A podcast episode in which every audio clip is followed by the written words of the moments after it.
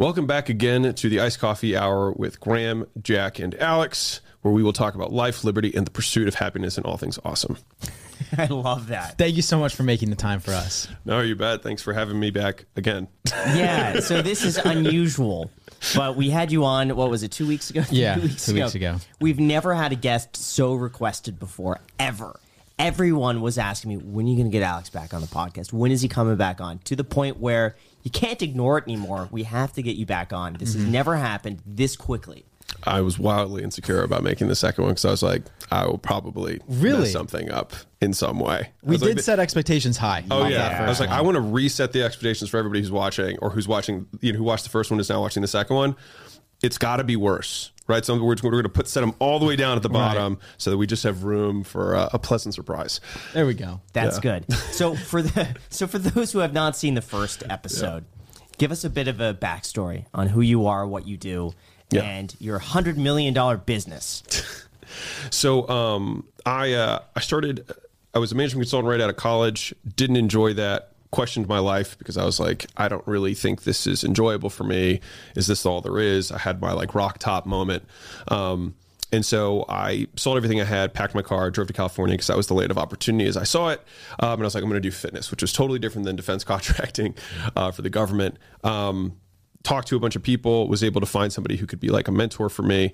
Um, s- stayed with him for three months, working every hour of the day uh, to learn the business. Started my own gym, couldn't afford two rents, slept on the floor for the first nine months, built that one up. And then I opened up my second location 15 months in, um, just off the cash flow from the first one. Um, and every six months thereafter, I opened a new location until I had six. I sold those and started doing gym turnarounds.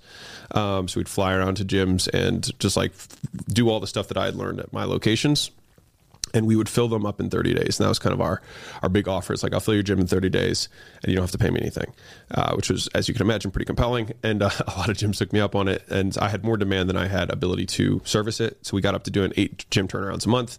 Um, but logistically, it was very difficult. And I had a lot of risks that I was getting exposed to for fronting all the cash for all of these locations. Um, and then a couple of, I would say, like bad eggs ended up happening, which it doesn't take a lot of bad eggs to just ruin the margin in the business. And so it was just very logistically difficult. And so we almost got out of the gym business altogether. Um, but as a as a matter of chance, I was calling the eight gyms that were supposed to launch the next month and told them that I wasn't going to be in the business anymore, and I was just selling my secrets because we were just going to do weight loss direct to consumer, and um, and it was working, and so they were like, "Dude, I need this. Like, if if I don't have this, my gym's going to go under. I just refinance my house. Like, this this has to this has to happen." And so I said, "You know what? I will tell you how to do everything, but I'm not flying out there to save you if you can't sell." And they were like, "No, no, that's fine." And so I picked the number. Um, they were like, "How much?" And so I picked the highest number I could possibly think of at the time, which was six thousand dollars. Um, and they said sure. And I just remember like looking at the phone and being like, "Holy shit! Like, did that just happen?" And um, I called the next guy. Same conversation. How much? Eight grand. Same conversation. Next guy. How much? Ten grand. And I did like sixty thousand dollars in sales in one day. And my mind, like my entire world changed. And that's when we switched from doing a done for you turnaround model to a done with you licensing model. And that was like, it was this tiny little half step. And I, I, as a corollary for the audience, I think it's kind of interesting because if you think about the actual skill set that, that I had during the period of time, I had the same skill set. I knew how to market, I knew how to sell, I knew how to build a team. And in opportunity vehicle number one, I was running and scaling gyms. And that was reasonably profitable. Uh, but it was not like I wasn't, you know, hood rich. Uh, The the second version of that same bucket of skills became doing turnarounds for other people's gyms. So flying out using those skills at separate locations made more money doing that, a few hundred thousand dollars a month at that point. And then went from there to packaging all of those system skills processes et cetera for lots of gym owners. So my incremental cost per unit sold was basically zero. And so that and the value of the thing that i was selling was significantly higher. And so i was, I was going up in leverage on the opportunities that i was pursuing. And with each of those jumps i added a zero to my monthly income um, and so once we got into the licensing business, that's when we started taking home a million a month plus every single month uh, for years.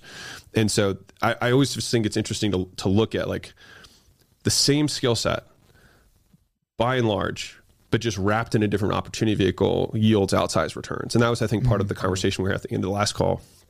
our last podcast was just how can we think of the highest leverage opportunity vehicle with the skills and the and the audience and the media that you have.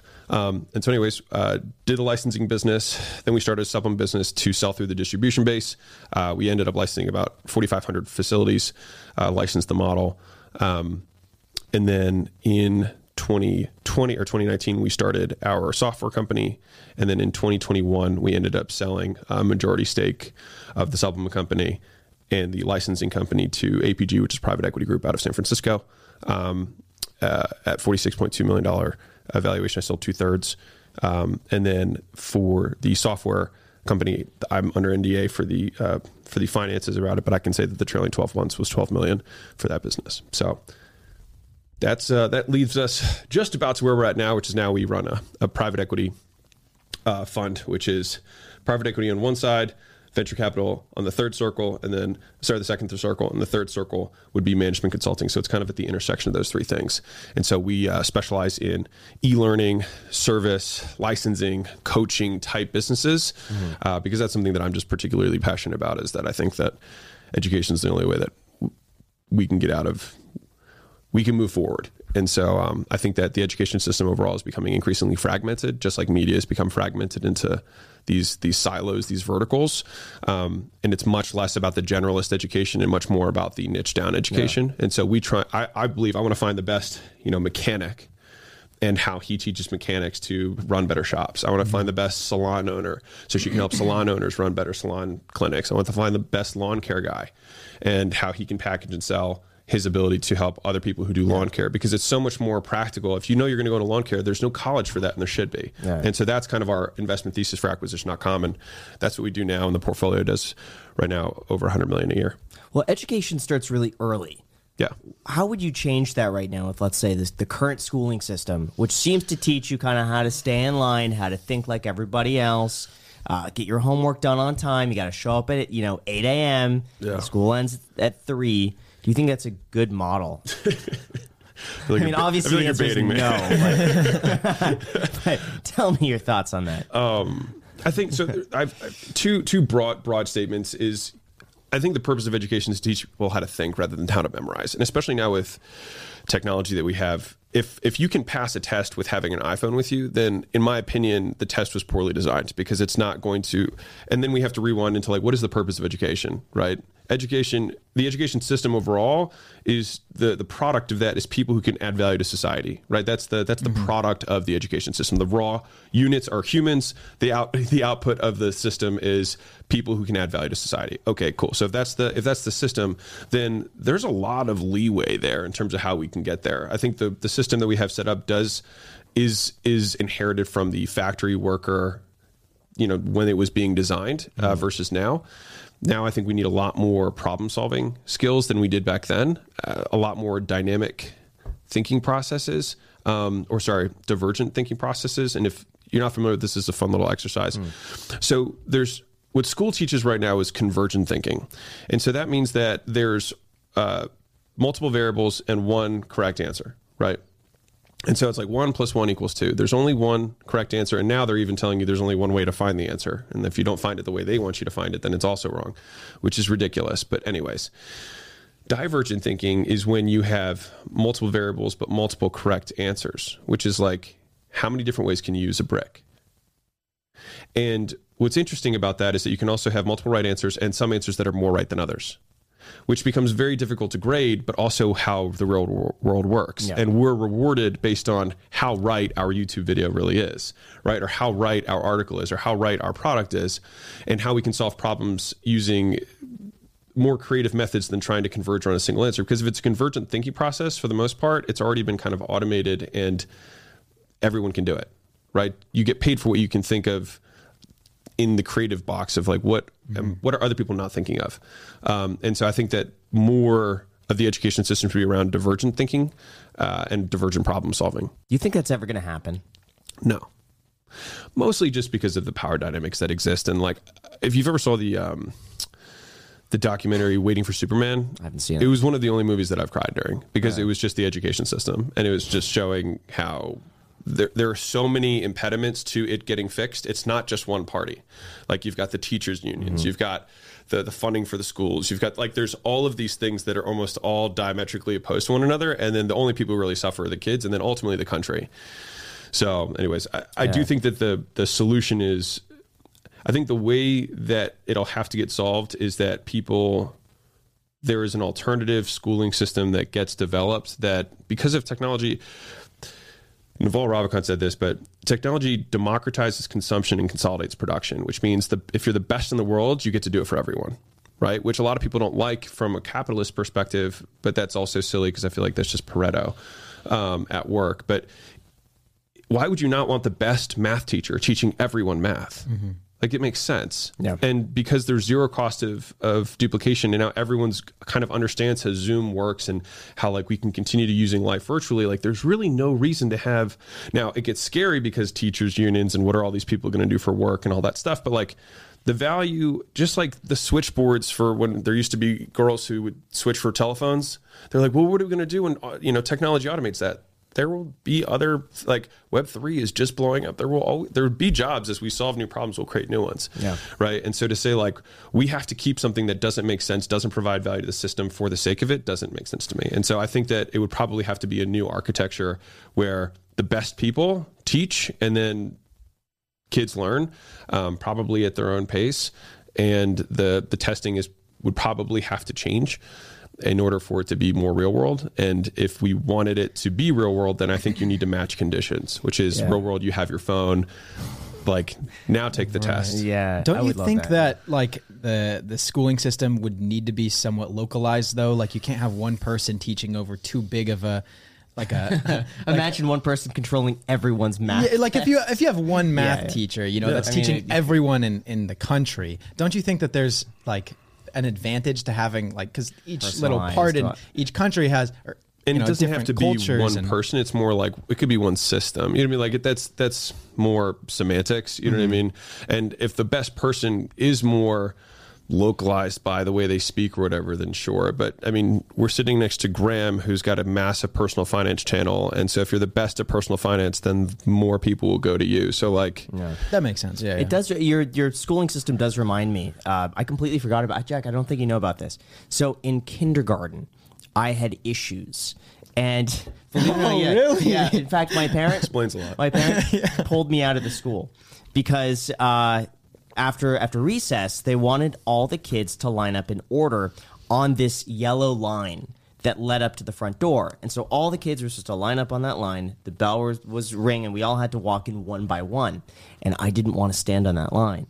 And the teachers got really upset at me because I didn't stand on the line, or I Why would, didn't you want to stand on it? I I don't remember. I think at the point I just didn't see. I thought it was stupid, or like I just didn't get why I needed to stand on the line. I just I didn't like standing on the line, and my parents pulled me out mid year kindergarten to go to uh, an alternative school, and Yeah. that's the school that didn't have any grades. Uh, they had no assigned seating. It was basically a big room, and th- and this continued by the way. So this school went until eighth grade, but no grades. It was either you got a check, a check plus, or a check minus on any assignments that maybe. And the assignments were kind of like BS anyway. They're like you know draw something or like tell us share something that you're excited about.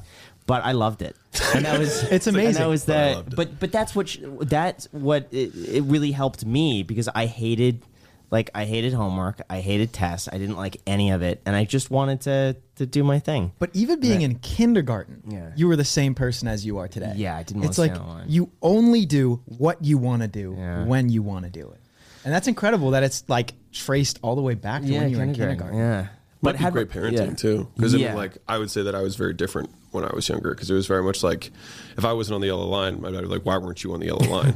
like get on the yellow line." right, right, right, and then that would be that. That would be the end of that conversation, Right. and I would be on the yellow Yes. line the next morning. And so, I, you know, it's it's great parenting too that they were That's true. let you do your thing. That is very true. But yeah, but I do think that really helps to have something that's that's different. That's interesting to me because because you were an academic, right? Mm-hmm. And if you could go back in time, do you think you would have spent so much time trying to do so well in school? Yes, because I think if something's worth doing, it's worth doing well, um, and that's more of like a personal belief. Was school worth doing though? I think that it depends on what age, because if you're learning to work hard and if if you're like learning what hard work is, then I think that is a valuable lesson. Um, if we're like the actual subject matter, you know, more or less irrelevant. I think that once people understand math and reading, then that's that's pretty much what you need to go and Mm-hmm. learn the world. So that's you know, I, if I were to like make recommendations to college students, I would say be a math and English double major because that's everything you need for life, much more so than the other stuff. Right. But even with math classes, shouldn't they be teaching you how to use the iPhone app on like how to do math and like here's an iPhone. We all get iPhones. Let's add, subtract. Here's how you could do this. Here's a more complicated calculator. I think that there's an element to it that ha- that should be there. Um, having a baseline of intelligence for math, I think, is useful. I had to do so. I used to be really bad at math, or at least I identified with being bad at math, and it was until my mid 20s where I decided I wasn't going to be bad at math anymore, and so I actually stopped using a calculator which would make it seem like I'm c- contradicting my point, uh, and only did mental math for like a number of years and like calculated the tip, you know, on, on the, the bill with mental math. And I would try and, you know, do all the marketing metrics and all the sales metrics just in my head.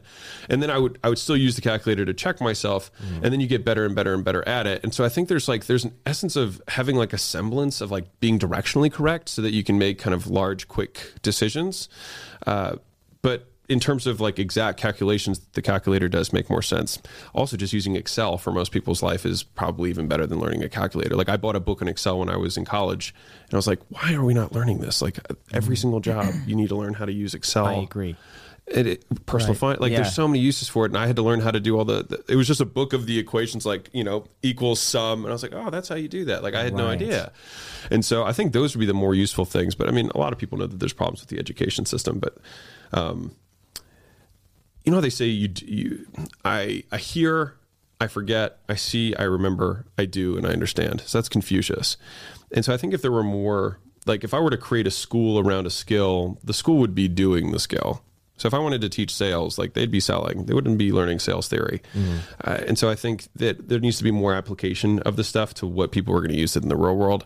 It's just so difficult to change curriculum. So it has, I think it's going to have to be an alternative path that's really flexible that continues to, and, and they can't do the same thing the old old one did, which is like this is now the way things are because then it'll get outdated too. So there has to be a built-in kind of innovation wheel for not just adding but also subtracting. What things are no longer useful because I think that's what people have more fear of. They just want to keep adding and adding and adding, but they don't also just like say this isn't really high utility. If we could start all over again, would we include this course? Would we include this method? Probably not. So let's just let it go. Yeah. It's too bad that you couldn't create some sort of curriculum like that, though. Like like a practical, just a two year thing Yeah. that uh, you know might be ten grand or something like that. I, I don't know how much you would charge for that, but for two years, just practical life skills, selling, Excel. I think Photoshop would be Yeah. would be on that. Uh, social media, how to how to make a good TikTok, how to keep retention. You know, just, How to stuff. send an email. retention is How to send an email. Right? yeah. yeah. That's that's a big one too. How to Yeah. message people. Yeah. Yeah. It's because fundamentally this is just how to communicate, how to human. Right, right. right. That's what it is.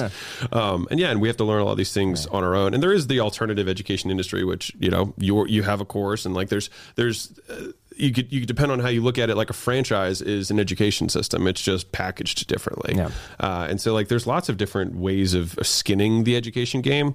Um, but I think alternative is the way that is going to like is the only way that I think it will it it'll emerge. Uh, how would you reach out to somebody? Because that's an interesting topic. How do you get someone else's attention? Like, let's say uh, Jeff Bezos, Elon Musk, like someone who's like typically out of reach for most people. How would you go about teaching somebody to to have access to that person, or even just get their attention? It would be hard. Uh, I mean, those are really extreme examples because Yeah. those guys have everything, you know, and they probably have a lot of people are reaching out to them. So it, I, I think the the way to get there would be to have to go through like from the heart. So it's just continue to network to to try and find out information that are that's not as public about the things that they like. Because anything that is publicly known, that other people have already like gotten him his favorite jersey to his fa- you know like those are those are the obvious ones but it's the less obvious ones. And then trying to figure out a way that that would get it's just like you're just trying to get noticed. And they're like huh and to be fair it would still be hard because i mean they are the richest men in the world. Like the amount of money they have is is hard to comprehend. Right. and so like there's no there's no monetary value that can be delivered to them right? And there's really no status value that can be delivered to them. So it's like how do i add value to someone's life? And so i think that if i were this is me just talk, thinking out loud if i were trying to add value or get gain access to somebody like that it would have to be from the personal side. Like those people have everything material they could possibly want, and so it would have to be something immaterial, like not in Yeah. intangible that I think would would would hit the radar. But first, we have to thank our sponsor, Storyblocks. Jack, where have you been all week? I haven't seen you. Alex, I've been editing. I mean, you edit too. I'm sure you understand. Yeah, Jack, but I use Storyblocks. Storyblocks is a subscription service that gives you instant access to millions of high quality, royalty free HD and 4K footage, templates, images, and sound effects just like this one. Ever since I started using Storyblocks, my edits have gotten way better and it takes significantly less time to do them. I've been able to reinvest the time that I've saved with Storyblocks back into my creative vision so that I can create things that I'm truly proud of. Whether you're part of a large media company or you're just trying to jumpstart your next creative passion project, Storyblocks is the perfect solution for you. With their flexible and scalable subscription plans, you can start creating content with the tools you need without having to worry about a budget. Plus, their unlimited all access plan lets you download unlimited assets from all three of their libraries. Creative burnout is a thing, and cutting out wasted time can help you find that inspiration again. Take it from us. We've been subscribed to Storyblocks for about a year now, and we've noticed a significant difference in our work quality ever since. So learn how to take your editing to the next level when you visit storyblocks.com slash ICH. That's storyblocks.com slash ICH or click the link down below in the description. Thank you so much, Storyblocks, and Back, to, the, podcast. Yeah, with Elon Musk, I think it's privacy. Reminds me of the, the the Twitter the Twitter jet? guy. Yeah. the Twitter who was yeah tracking his jets, got his attention, got him to DM him, but now he's tra- tracking the uh with the yachts, Yeah. right? Yeah, Well, I thought he was doing the the Russia tracking that. yeah, yeah, yeah. yachts. yeah. I have no idea. Okay, I try not to pay attention to the news. all right. Yeah, no, this is a kid. How old was he? 15, 16? He's I think young. He was like in high school. Yeah, 16 Yeah. years old. And he got Elon Musk's attention because he was tracking his private jet. Yeah. and he would post the coordinates on Twitter. Be like, his jet went from this location to this location, and then people could speculate from there. Well, why is he going to this part in in Yeah. Texas a lot? Is there maybe something there that they're building? Yeah. Uh, so then Elon Musk DM'd him and basically just said like, "Hey, would you mind taking us down? Like, you know, privacy is important to me." Yeah. And then the kid said no, and Elon Musk offered him five dollars, Mm-hmm. and then the kid countered back at fifty thousand dollars, Oh. and then Elon Musk said, "You know what? Uh, like, I'd rather, you know." I'd rather not pay for something like this, or, or something Yeah. like that, or he just didn't respond. Yeah. Which at that point sets up then the narrative that people could just track him and he'll pay them off, which I think is probably Yeah. better to not engage with that. Yeah, it's blackmail. It's a version of blackmail. Exactly. So, um, but now th- that that same kid is tracking uh, Russian yachts. Weird. Yeah, but he's Yeah. getting a lot. But he's getting a lot of attention for it. Well, I think, he's it's good. important to mention that Yeah. he's not just tracking them and posting tweets. I mean, he's developing software to do this automatically at 16 years old. Yeah. So He's a bright kid. Yeah. So he's getting a lot of attention from that. I see him every few days now on the the headline of like CNBC, CNN. You know, What's the general idea of him? Do people like him or do they not? Uh, at, with the Elon Musk, it was 50 50. Some people were really for it, and some people were really against it, and they thought it was creepy and, and Yeah. invasion of privacy. But when it comes to tracking Russian yachts, it seems like Yeah. everyone is on, not everyone, but a lot of people are on his side on that one. Except for the and Russians. they think and they think that he's doing a, a service. Yeah. But Huh. So you, you mentioned like during that that you don't pay attention to news at all. No, Why not? I can't control anything. And so, like, there's no, to me, there's no added value. Like, I don't, my life does not improve as a result of news at all. It does get worse, though. And so, for me, like, eliminating news is just eliminating a negative. It's like, do I want to have cortisol today? Sure, let me check the news. Like, you know, I could go for more stress. Do you want some stress? Let's go check the news. Because, like, I think, um, I can't remember where I heard this quote, but it was uh, the job of the news is to make everyone's problem your problem. And so uh, I have this, uh, it's on my phone, but it's, uh, a journalist made this thing of like what makes something newsworthy. And so it's basically ways that they try and manipulate news in order to make it more interesting. So it's like, how do we make something odd or unusual or bizarre? How do we make something more local to people? How do we make it more recent? You know, like recency is a component of newsworthiness. And there was four other ones I can't remember, but it was just like there's a formula for what creates news. And I don't want to be the product for news because news is is what a lot of people don't know is like news stations are private. so hmm. like they're just like HBO. Like think like they're just like HBO. They have programming and people show up for their shows and they have commercials, which is how they make money. And so like their intention is to keep attention, not to, you know, Yeah. disseminate truth, truth. right? That's mm. not the goal because the thing is, is like the really true stuff is not interesting and does and will fail compared to a sensationalized news. Like it's just dollars, dollars and cents. So they have to make it, and that's just the nature of the business. And I understand that. I'm not poo pooing it, but I don't necessarily need to subscribe to it. You know what I mean? Like people want to give their attention to it. So then there will be somebody who will sell those eyeballs to advertisers. Mm. But their intention is not to educate me. Their intention is to make the world's problems my problem. And I have enough problems. And so I don't need to add more that are irrelevant to me to my list. Yeah. So on the scale of understanding what's going on in the world, would you say you're closer to like a, a one out of ten, like no nothing? Probably a or- two. Okay. Probably a two. What would you say you are, Graham? Oh gosh, probably probably an eight and a half to a nine. Wow. Yeah. I'm probably a four. You're a four. Really? Yeah. I'm super out of touch as well. Yeah. Really? Yeah. See, I spend all day reading the news, and I see everything that well, stock market or economy related news. So I see everything that goes on, but also worldwide events have a big impact on that. So I have to understand those events to be able to um, summarize that information if I need to.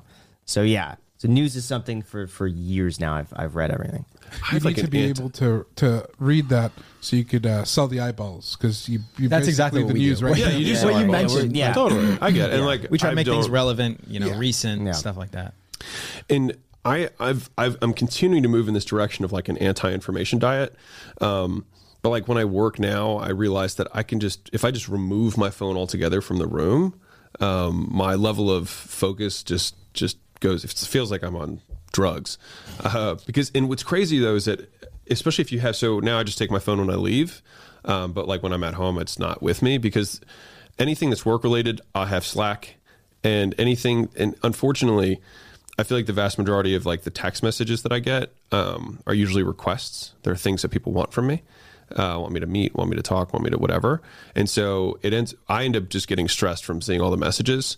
Um, and so I may end up just changing my number again, but like which I do every so often. uh, but but just putting it away. Um, when I go to sit down on my computer, I still feel like that ghost itch of like I want to reach for my phone. I like there was a oh there's a pause point here for like a split second. Let me grab my phone just for that dopamine. Yeah. And so like I try to not do that. And media sources, you know, social media and news in general. Um, I don't consume any formal news. The only news I get is as I'm posting stuff on social media so that I can get it out. But I'm currently trying to figure out a like a desktop version of that so I can just plan it so I don't have to consume. It's just really hard. You know what I mean? Yeah. At least for me. And like I notice if I start my day consuming some social media, like my I'm just not as sharp. You know what I mean? I feel like I'm a little bit foggier. Um, and I think it's just like I'm like it's like you get overstimulated, and then everything else seems less interesting um, by compare. You know, by contrast. Yeah. So just eliminating it overall uh, has been very very helpful for me. When me. do you start doing that? um, when my new executive assistant came in, that I was telling you about last night. Yeah, so this is crazy, Jack. Okay. So uh, Alex was telling me if you want to coordinate to go to dinner, you just text this number. and I was like, all right. So I text the number, and she's like, this time, this date. Does that work with you? I was like, yeah, that works. And she's like, all right, you're going to go to this place at this time. I was like, uh, okay. And I asked Alex, I said, hey, do you, do, do you know where you're going? He's like, no. She just tells me where to show up. That's great. I'm like, how did you pick this place? She knows my preferences. Yeah.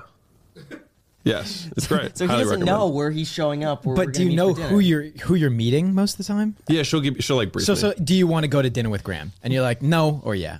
Mm-hmm. And then she's And then like, could all be right, like, I'll well, pick out a time his schedule slot. Is, yeah. How crazy is that? That's he doesn't incredible. even know where he's going. Like I would want to know like this place or this place or what are- what are the preferences? No, it's just show up. Those there. are all these micro decisions that you have to make that are like big picture irrelevant. You know what I Yeah. mean? Like, what restaurant are we going to go to? Well, what time are we? Like, she knows that on weeknights I want to be done by X time so that I can get the sleep that I want, and so she just plans. Because like, if you think about all the micro decisions you have and you think about them ahead of time. You already have a decision making process. You just haven't like spoken it out loud. Like for Leila and I, if we're going on commercial flights, here's a hack. Um, if you go two aisle seats that are on either side, you both get aisle seats. You get to be next to each other, but you rather than having that one person who gets the middle seat that has to like trade off, two aisle seats works great right and so she knows that that's our preference and so she will always go and try and find two aisle seats that are close to each other and if those aren't available what's the backup what's the decision making process so it's like you outline all of those things but you do it for everything so it's like if we're at an event what type of you know food are you going to request? I'm always going to probably have the chicken dish. I want them to double the chicken, and I'd probably want some extra carbs on the side. Cool. So she knows that. So when I go to events, there's like here's your lunch, and I'm like great. I don't have to ask for it. She already knows the preferences are, and so the idea. Um, and it took me a really long time to understand this because I have I have gone through. It's, it's actually something that I was like really insecure about. Um, I've gone through eight executive assistants. Wow. Yeah. Um, Why? uh, li- I mean, there's two to tango, right? Partially me, partially them. uh, Just being real. Um, but I think that a lot of, I mean, fundamentally, it's my fault because I didn't know what I was looking for, right? And so, if you don't know what you're looking for, it's very hard to find it. And so that's why this time it's been so great for me because she came in and she she was a you know 20 year veteran executive assistant. She's like, this is how this is going to go. And I was like, yes, this is what I like. I knew within a day. I was like, this is going to work. And every other one was like, maybe it'll get better. You know, like maybe they'll come around. Like mm-hmm. I was like rooting for them, but like it wasn't you know great. Um, but this one, day one, I knew. And so the difference is. A true executive assistant is almost like a time coach. It's almost like a partner with you, mm. where you're both working to optimize you, right? So it's not like a administrative assistant, which is different. Which is just like I will help, I will handle your scheduling mm-hmm. and you know answer the phone and respond to emails and things like that. But like a true executive assistant is somebody who's almost like a partner at the executive level who understands business at a very high level. Um, can make business decisions on your behalf knows your like personal preferences things like that. But for me it's very much like a time coach. So when i wake up every minute of my day is planned. And if i let's say i finish a task that's supposed to take me you know 40 minutes and it takes me 22 i'd be like Bonnie, i've got 18 minutes. What do i do and she's like oh i'll pull this from tomorrow and i'll slide this in and i'll see if i can move this to that. And so that and like i had a handful of preferences. I was like no white space. So for me on my calendar i just don't want any white space because i just wanted like from the time i start to the time i end i just want it to be going.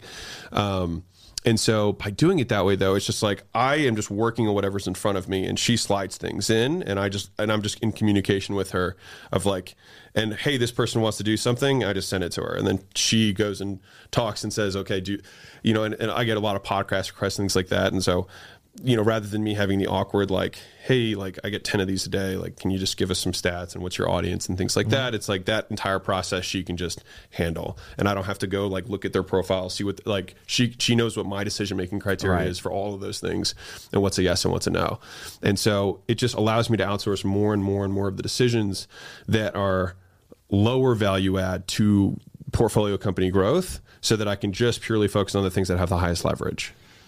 Has she ever scheduled something that you disagreed with? Like let's say let's say this podcast is Yeah. an example. Uh, where she would schedule you on something like that and you're like, you know, I don't want to do that though. Um, She how many- probably yeah, will. She yeah. hasn't yet. But I mean, if she did, I would say like here, like we have to update some decision criteria. Like in this instance, this is why I wouldn't. And then, I mean, I wouldn't be upset because if it, I would only be not upset, but I would only be maybe disappointed or whatever, or frustrated or annoyed if the decision criteria that we had laid out was somehow not followed. But if someone, if if I had it, I have to. If I have to add to it, then that's just like an opportunity to make the thing better. So like that's, I wouldn't be upset about something like that. Got it. How did you find her? Um, is there an agency? We'd actually known each other for a long time. Really? Um, yeah, we'd known each other for a long time. She was an executive assistant of a really good friend of mine for eight years. Um, and then as their company grew and like, you know, organization shifted around, um, it made more sense for her to, to pursue a different opportunity and whatnot. And so, um, we'd known each other already. And so like, I was always like, I need, I need the her for me. Um, and, and then it just so happened it ended Got up being it. her. Yeah. I'm curious if you could say about how much. yeah, you're gonna ask. that. Um, to me, That's what I was thinking. yeah, Yeah, that's what we're all thinking. There's no Yeah. way it's less than. I'm. I- We should take a guess. I'm gonna say probably 100. And, you don't have to say say s- exactly, but Yeah. I'm I'll gonna say 120. 70. No, I'm I'm- 75. say 120. Yeah, you need to pay someone well. Yeah, like I'm if you gonna- want somebody who has business acumen, right, and who can, true, like if I can say, hey, I want you to, you know, I want to, I want to make some T-shirts for us, and like, can you make some backpacks? And by the way, can you figure out why the book is not on Amazon Prime? Like, why is it not? Why don't I have the little Prime thing? Can you just figure that out? You want somebody who can like go and just take that directive and just solve it. Like sometimes that's harder to find. Um, and for me, I also want to pay for experience. So even if there was two people that were who might have equal ability, I will usually pay more for the experience because I don't want to have to have this person who's less experienced learn those lessons on my clock. Mm-hmm. I'd rather come with the solutions preloaded. So that's why I'm willing to pay more. Do you fly business or do you fly economy? We fly private mostly. Just being real. Do you fly economy or Wow. what a dumb. Do you do the Uber Black or Uber like the fancy one? Uber? Uber? Oh, you mean like when yeah, we if drive you're cars? Ubering, you take He's the a fancy. chauffeur. yeah. Yeah. Wow. I have two people who wait outside my house and they carry me everywhere. Um, Let's In the let's throne yeah. and the I- chair. it- it's it's one of those like I it's I almost am embarrassed to say, but it's it's like it's there's a handful of things that are really expensive and I feel like they are worth it. And I try and spend the money that we have because it's the only way that money has utility for me rather than just making more money, which then like for what point? So if I have the opportunity to consume benefit from money, I try and use it. And so the speed and convenience that I get from private versus commercial is pretty significant. And like short flights are like five grand. So it's not like, you know what I mean? And if you're going with somebody else, it's not a huge deal. Um, you know, the longer flights, if you're going cross country, it's like a $50,000 flight, but you know, it just depends on, on what you're, what you're looking for. So I would say shorter flights, um, we tend to fly private, um, longer flights. I'm also like more weary of small planes. So I also, I will just, you know, fly first class on, on the commercial. Let's talk a little bit more about time management.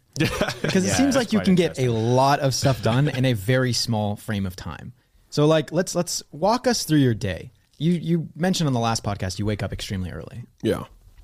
And just and just for the audience, like it's not because I have like some like superhuman discipline. I just think I think I just fall I get tired early. so like if you fall asleep at nine or ten, like you wake up at four or five. Like it's not it's not like a superhero thing. You know, just- it's been seven hours. Like I can wake up now. Um, so I don't. So I'll tell you a couple things. So number one is I don't have a uh, wake up alarm. I have a go to bed alarm, um, which is like, hey, you should be winding down by now. I don't even really need to do it anymore because I've just been doing it for such a long time. But when I started it, I wanted to set myself a, a go to bed alarm. Um, so go to bed around the same time.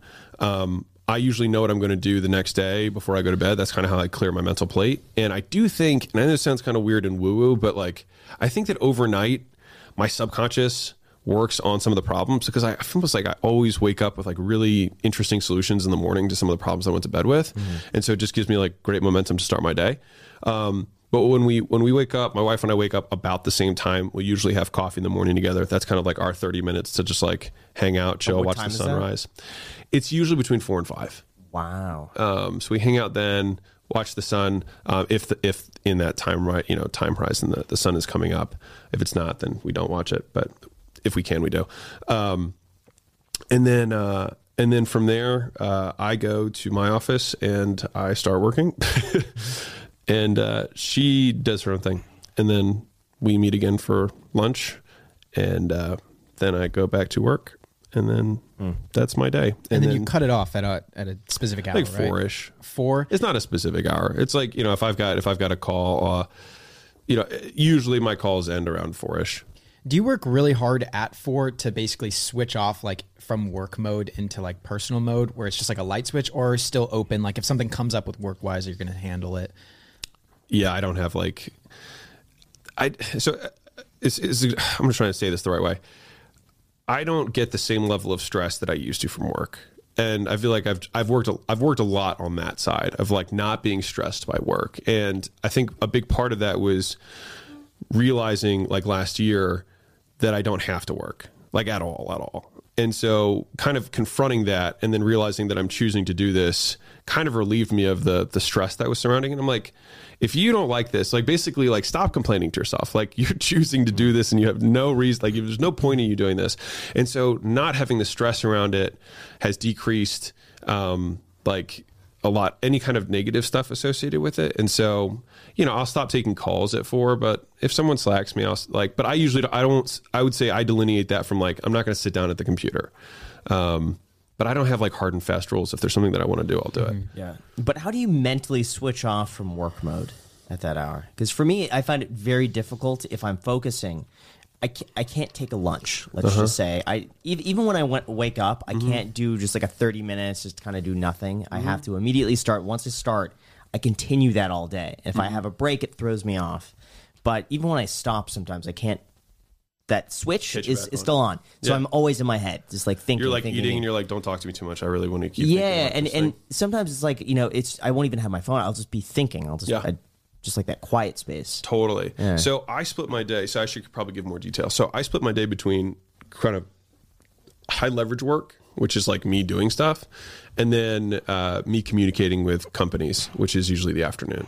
So until you know noon. So basically, you know, four or five until noon is when I get all of my work done. So that's when I, if I want to build presentations, or if I make content, or if I want to write the book, or you know, the things that I do that are like one of the companies wants to whatever doesn't matter i'll write down my thoughts or review stuff in the morning and then the afternoon is when i do like my communication with people because for me like i want to be for me i like some people function really well late at night i don't i'm much better like super early in the morning um, and that's where I get my highest leverage on my time. And so in the afternoons when I don't need that creative juice, I can still be super effective on meetings. I just I'm not thinking like how do I say this framework differently, like which is a kind of abstract concept and more difficult. So I understand what you're saying, but my cutoff, my cutoff for like when I stop quote working is at noon. It's actually when I have lunch. Is usually when I'm done with my my what I would consider deep work for the day. And that's probably just because the difference in the nature of the work. Okay. And then after four or five p.m., once you shut everything off work wise, or try to, uh, like, how do you spend your time? Do you just like relax with a movie or? Mastro's. So we actually do go out. To, yeah, we do go out to dinner a lot, a lot, a lot every night. Actually, Every night? Um, yeah, Yeah, the guy at Mastro's is like, "Welcome back. We see Yeah. you all the time," like joking around. yeah. Wow. What's, Yeah. what's your favorite rest? What are your favorite restaurants? And what's your food budget? Like, how? I mean, maybe you have no idea. So we, I mean, it's it's aggressive. Um, it's a lot. It's, what a word. it's a lot. Never Um, heard that. Very I like it. Budget. yeah, I mean, we Very offensive budget. It's aggressive. just like realistically, um, we probably spend between twelve and fifteen thousand a month on going out to eat. Would you say that there's like a return on that because you can relax so much that you can like cycle that back into work? I'm like somewhat embarrassed by this. Um, but it's so it was, I think we talked about this last time is that like, again, like if you could pay a dollar to go out, would you go Yeah. out? Right. So yeah, I would pay a dollar to go to Mastro's every night rather than staying in. Um, and so for us, because we work all day at home, like going out to get dinner is like the only real time I leave besides going to the gym. And so like that's kind of why like going out to eat has serves multiple purposes, not just the food. It's much more so like we sit down, we get to connect, we, you know, we're served, which is nice. Um, it doesn't have to be five star. I would say like two thirds of the time it's five star restaurants. And I think a big portion of that is because of the convenience of where I live. So currently I'm running a place that's literally on the strip. And so like I have 45 star restaurants like connected to the building. So it's just, it's like if there were a Chipotle downstairs, I'd probably eat more Chipotle, but it just so happens that it's Mastro's is the closest restaurant to me. So I go there a lot. So like massive difference in price, but relative price, not so much. Um, and so, yeah, so we go out to dinner. I mean, pre- pretty much since we got to Vegas, we've gone out to dinner. Not pretty much. We've gone out every single night. We've never cooked once. Um, so that's so in terms of best places, I think Delilah is really good. I think they have the best dessert uh, in Vegas. If anyone's curious, uh, Delilah's exceptional. Um, man, so many of them are really good because they're just they're all the best places in Vegas, and Vegas has some of the best dining in the world. It's like it's just it's crazy. But I will tell you this: the uh, the marginal utility of five star dining decreases very quickly. Like at the same, like you open the menu and it's the same stuff. It's like you've got a carpaccio, you've got a you know steak tartare, you've got a tuna tartare, you've got you know some shrimp cocktail of some sort. There's some fancier bread selection that you can opt for for five dollars, um, and you've got a couple salads, and then you know they've got their really expensive steaks, their medium expensive steaks, and then they've got the seafood selection. They have a Chilean sea bass. Like it's, they're all the same. But you, know don't what I look mean? at prices at all. No, no, I don't. And you seem like you'd be a big tipper. Are I you am. bi- You're a big tipper. Yeah, because it's interesting after our podcast last time unfortunately we, we talked about this off camera yeah. but you mentioned that you want to get rid of all of your money like when you die you're not going to pass it on to your kids or anything yeah. there's a pledge or something for that Well, I mean, there's the giving pledge, but um, you know, we already donated our like our states have already been set up to get, be given away. I haven't signed any pledges for it, but yeah, and it's. I mean, well, I guess I guess we're gonna get into it. So, so um, it's just that like whenever I. So I'll tell you a really interesting example that'll drive this home. This is like this is recent. So my uh, my my great great grandfather was uh, he was the he was a ruler in Iran prior to uh, the Shah, and so we were like, I'm directly descendant from him. Now that sounds fancy. It doesn't mean anything, which is going to prove my point. He had 400 children. From those 400 children was my um, was my great grandfather. He was one of 19. Then there was my grandfather. Then there's my dad, and then there's me, right? And so he was a ruler of a country. So you talk about like wealth and status and everything, right? I actually can't even remember his name. And so that's just five generations. Mm. And so the idea that we have of like, I want to like create a legacy, it's like, dude, you're not making a legacy. He was ruler of a country. I can't even remember his name. I'm related to him. Right. And so, you know, if you if you do that enough times, it just becomes humans right? Like the, the difference and that's and that that becomes a very like humanitarian perspective too because if you if you mix bloodlines enough times it's just people right? And you, you take your genes split them split them split them split them you do it 10 times you know half to the 10th power is very very small number right? In terms of what percentage of it is still you if you still have like pride in your biology being passed on which also gets into like having children versus not having children um, because then that's a whole nother like interesting can of worms. But as a result of that kind of thought process, the point of leaving a legacy in like capital L legacy of like this is going to last past me doesn't really make sense because the people who I'm leaving it to will never know who I am, and it will get divided so many times as well between all of those people. It would have to be such an insane amount of money, which then would become a marginal amount of money once it's divided enough times. So for both of those reasons, it wouldn't work. But then on, on the on the close knit basis of like, well, I want to pass it on to my direct descendants. I just don't know many people who have been given lots of money who are better for it. And so for that reason, it doesn't really, it doesn't seem very beneficial to anything to, to give it to, to anyone besides just giving it back to everybody else. And it's also kind of nice because it, it kind of relieves you of this pressure because then it's just realizing it for what it is, which is it's just a game, right? Like what we're playing right now is just a made up game to keep us occupied. And so these are just the i mean i gave the the casino analogy at the end of Yeah. the last podcast but uh, that is how i see it. It's like we're just accumulating chips. They're fake and i can't take them with me so i'm just pushing them back to the middle of the table which is what they're going to be done anyways. It's just whether you say like they're only going to these players rather than all the players. But like fast forward three more generations it is all the players and you don't know the people anyways. Yeah. so like what does it really matter? Do you want kids? You I'm mentioned you mentioned uh, you know the time commitment of a dog. yeah yeah You're like, well, you know, it's too much. I can't imagine a, a, a child. Yeah, yeah. I think I would probably have different feelings about a child than I would about a dog. Um, and just so the audience can dislike me, so this is my gift for everybody. Um, we had a dog, uh, and um, it just it just went to the bathroom like eight or ten times a day, and I just it was it was too much. it's like But it's like it was too much. outsource that? Couldn't you? I could have. Somebody Did you care for the dog? up? Like, Oh yeah, I, I mean, I actually really like animals, and actually animals really like me. Um, it's kind of Ba- weird. Bailey goes crazy when you get in the house. But like it's it's like Leila's like you have calming energy or whatever. You know what I mean? Um, I don't know, but like animals do like me, and I like them back. Like we're cool. Like we get we get along. But um, maybe it's because they know that I'm like I don't I don't need them. they know you, you don't need them. you know, like I was like we just you're an the animal. I'm an animal. We're both just like doing our own thing. Like I don't need to take care of you. You can take Right. care of yourself. You know what? You need know a what I mean? cat though. I, I loved the cat I had. We had a cat and it died after two years. Um, but cats were way easier. So uh, so dogs versus cats. Like I like the cat. Goldfish would work. You know, whatever. Um, but anyways, back to the kid thing. Um, it's something I've give a ton of. I've given a ton of thought to. Um, the pros for me of having a child are the human experience, which is just like this is a part of the human experience that is unique and i think that would be interesting to go through. That being said going to prison is also part of the human experience. It doesn't necessarily mean that i should do it. Um, you know i get i sometimes people are like i think you and leila would make great parents. Um, and I'll say this, and I say this not as a pejorative statement to parenting in general, but I'm using an extreme example to illustrate a point, which is like I could be, and this is not disrespectful to people who may have this job. Man, culture these days. Uh, so if you know, if I, I could also probably be a really good gas station attendant, right? I could probably be really exceptional at that. It doesn't mean that I should do it. And so just because I might be an exceptional parent doesn't mean I should. Mm. And I think that there's a t- and like in, in the in the cons column, there's a tremendous amount of risk of risk personally that the person doesn't want to do what I want them to do. Right. And so the fact that I still have this desire that I'm projecting on an unborn child is something that I'm not very comfortable with.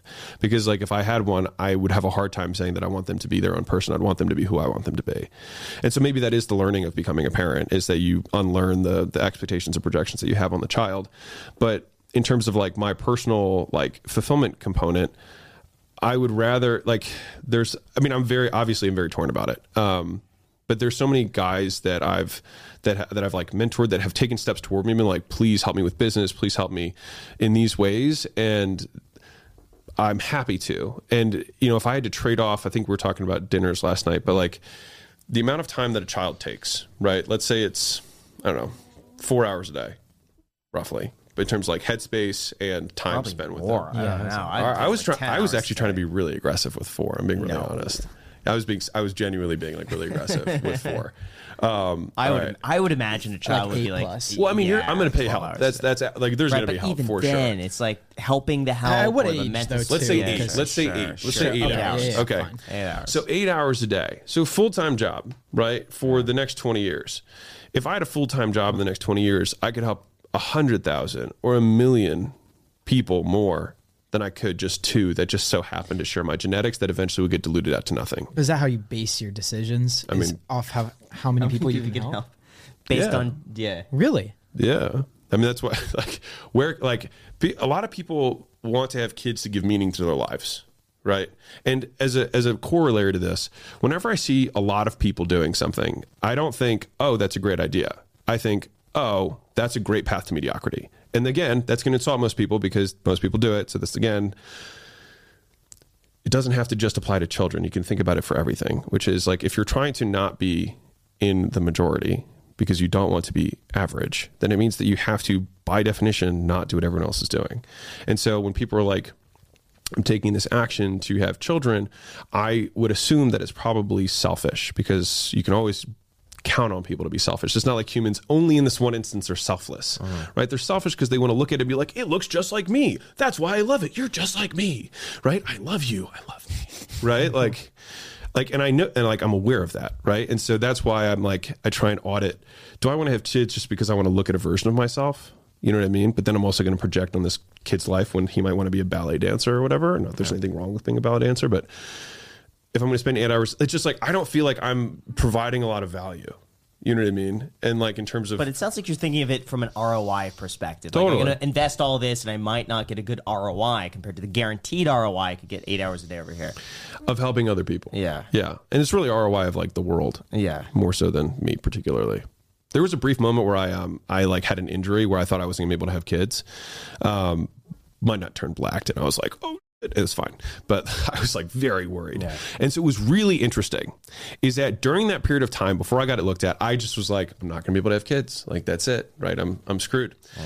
And what was weird is that I ended up becoming almost I became so humanitarian in general like during that like I, it was like all of my legacy have kid like the the desire to progenerate went from being specific to a child to general to everyone because like when you realize you can't have a child then you want to still pass it on and i think that's just like a human desire right of benefiting the tribe whatever.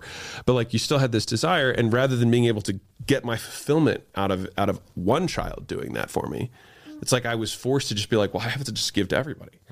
And so i think that was that was actually a really transformative experience for me. Um, and I, th- I think it's part of what has shaped a lot of like the thoughts around giving today in general I'm I'm a, a little confused and, and curious. Not saying this is wrong or anything, and in fact, I, I admire this. But why is the the like the thing that you hold to the most weight when you're making decisions? How many people you can help?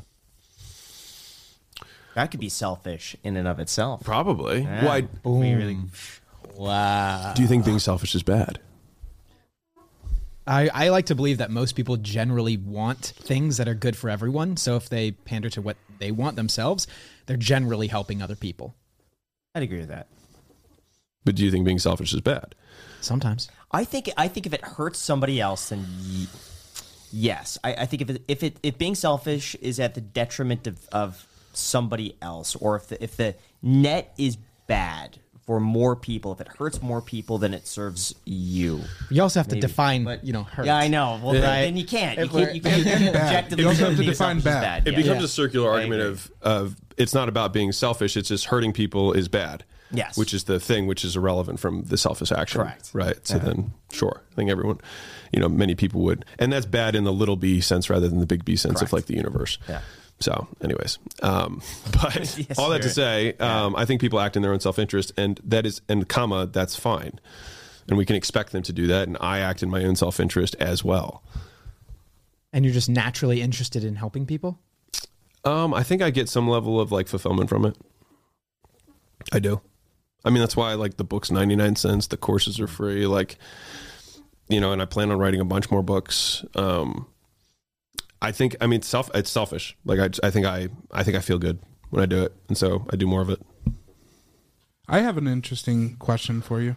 Um, so, in the last podcast, you mentioned that at one point in your life you were um, religious. Can, um, so, what made you make that switch in your head from like going from religion? Because I think you said you were on like a uh, one of those trips. I, am sorry, I forget what they're called. You're good. Um, what made you switch that in your head to go from you know this very very spiritual belief to like almost the complete opposite of like life is life we die we die you know fact is fact nihilism as a whole what what made that switch in your head or was it like a long process I mean, it was a very long process. It was five years, um, and it was very, very hard for me.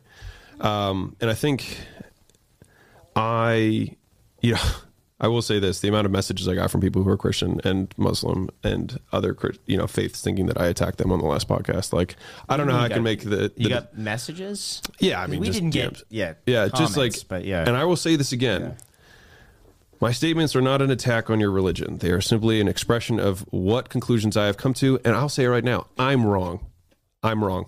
You're right. Everyone listening to what you believe, you're right. That being said, um, for me, I I was even going to at the time a Christian therapist because I was like I wanted somebody who understood therapy but also like understood uh, you know Christianity so they could kind of like work with me on these things. And after like a handful of sessions, she just looked at me and she was like, "Alex, I think you just need to make a decision." She's like, "You just," she's like, "You've gathered all the data. You've gone, you've gone to the courses. You did, you did a college course on on the the, the formation of the canon, which is like how the Bible was actually put together, why things were put in, why things were not put in. You know, like you've you've investigated all this stuff, and you're and I was obsessing about it because I just like because I think for me until I understood like why I was here, like nothing else mattered to me. So it's like, uh, and and some people they can just like walk through life without really thinking about it. In some ways, I'm jealous. You know, that they can just they can just do that. I I couldn't. Like I was like, why why am I working? Why why do I care about money? What's the point of all this? Like that was always my my first and most important thought is like once we answer that box, then everything else kind of falls underneath of it. And so um, I think it's safe to say that there are very exceptional people who can make arguments on both sides in terms of like there's nothing, it doesn't matter, and then there's really amazing. Um, apologists like uh, Ravi Zacharias, who's an amazing apologist, uh, who's a Christian. There's just a, there's just a ton of guys, right? And they're brilliant people, and you can listen to both sides of the arguments. But I think what ends up happening is that on some level you have a belief, and I'll rename that as an assumption because all beliefs are assumptions. But everyone has these assumptions, and at some point you just have to say like, okay, there's stuff on both sides. The jury has to pass a verdict, right? And to say that like we have cracked it or like Alex has cracked it or like to try like the deeper you go in these arguments, the more there are just other arguments that just continue to get pulled. Mm-hmm. And that's why I just fell into this rabbit hole where I was like, I need to start becoming a productive member of society because like this is just going on forever. And that's when she was just like, I think you just need to decide. And for me, the thing that felt more true to what my, what I actually believed was that I didn't think any of it was real. Um, and I think it was because that uh, initially saddened me and I didn't want that to be. That's why I put spent so much time trying to like logic my way in to believing because I do think it's a better life perspective to believe that there's capital M meaning, that there's somebody behind the scenes who's directing our lives so we can accomplish some greater goal, right, beyond ourselves. I just don't believe that. I wish I did. I spent five years trying to. I just don't believe it. And for everybody who messaged me and said, I really just need to talk to you for five minutes, please don't. I'm good. I'm very content with my belief. Um, and so for me now, I had to learn how to live with that belief um, and then kind of go from there, which is like, I don't believe that anything happens after we die. And my evidence for that is that I have been dead because I have not been alive. And I know what it was like before I was alive, which was there was nothing. And I think that that's exactly what it'll be when I am not alive again. So to me, I'm okay with it. And that's fine. Um, I just keep taking breaths. um, but that's that's like, and I know it's. I'm not right. You know what I mean? It doesn't like that's just my two cents, Alex's two cents on the world, and I think that people just need to f- figure out a belief. Like, whenever someone states a belief and they're like, "Well, I don't think that," I'm like, "Cool, like awesome." As long as like your beliefs serve you, great. Like I'm I'm pro you. It's interesting. Once you, uh, I guess, got rid of the idea of, or you didn't get rid of the idea of religion, but you just deemed it wasn't true for you. You described in the last episode that we did with you that you became nihilist. Uh, could you define nihilism for those watching? And also, once you did become a nihilist, how did that change your life? Did it change anything on the day to day, or did it just like basically reaffirm kind of what you already believed deep down? I think it it formal it crystallized thoughts that I already had. So it's like you know how you have, you have these thoughts that are ill defined or more amorphous, and like once you put words to them, you're like, that's what I believe, Yeah. right? And so I think that once I understood, like I didn't even know nihilism was this thing. When someone was like, oh. You sound like you believe in that. I was like, oh, and, but again, that's just a label. So like, people want to lop labels on things because it's easier for us to organize in our minds. But like, I just inherently believe that there is no capital M meaning. That's it. That's all I believe. It's just that there's no capital M meaning to what we're doing. There's little m meaning, as in, like, I find this meaningful. I find this stimulating. I do things that I enjoy. Like, those are things that I find meaningful, little m. But is me doing this podcast, big M universe, meaningful? No, I don't think so. Some people will disagree with me. That's okay. I that's just my perspective. And so, um, in terms of how it shifted my life, it actually, in a lot of ways, dramatically improved my life. What was the worst thing for me was the indecision. That five years was really hard for me because I just I felt like I couldn't make progress either way. Like I feel like I needed to either say like I'm all in, I'm going you know all down the religious path. That's my that's the game, or I um I actually don't believe this. And people could make the argument, well, there's probably a million shades in between. Sure, but for me there wasn't. This is this is where I it was either this or this for me. And so um believing that there was no inherent meaning freed me from a lot of stuff. So this belief that I had to do what my parents said or or you know listen to the opinions of others or and like be weighed down by judgments that I perceived to be there which arguably probably weren't right? Um, those were the things that that I had that it gave me relief from. And then the day-to-day anxieties of like running a business and like this person stole clients from you. And I'm like when we die it won't matter. It's okay. Like we'll move on. Like it's just not going to matter and and you know and for some people and and that's why I share it because there are probably other people who were in the same boat as me, and so like I'm just sharing it for those people. And if you're not one of those people, I I love you, and that's awesome. Like I'm so stoked for you that you believe what you believe. Um, but if you're not one of those people, I do think that um, giving yourself the freedom to have whatever little m meaning you want out of the activities that you do is incredibly freeing because you you you get to you get to do what you define as as meaningful, which is great. I like that. Who do you look up to? Warren Buffett and Charlie Munger are probably my two like heroes. Why? Um, They've lived a life that I admire in a lot of ways. I think that like and like my my life goal was to be like King Solomon, just a wise man. And I feel like they are like modern day, you know, King Solomon, King Solomon's, um, in that they are wise, they accumulated a lot of wealth, and they did it living what I would consider, you know, Aristotle's like good life. Uh, they, you know, they, they, they did they did life their way, and I just have a tremendous amount of respect for that. And I have a lot of respect for uh, Elon. You know, for, it's I think it's more like the people that I look up to are people who are just authentically them and just do things their way.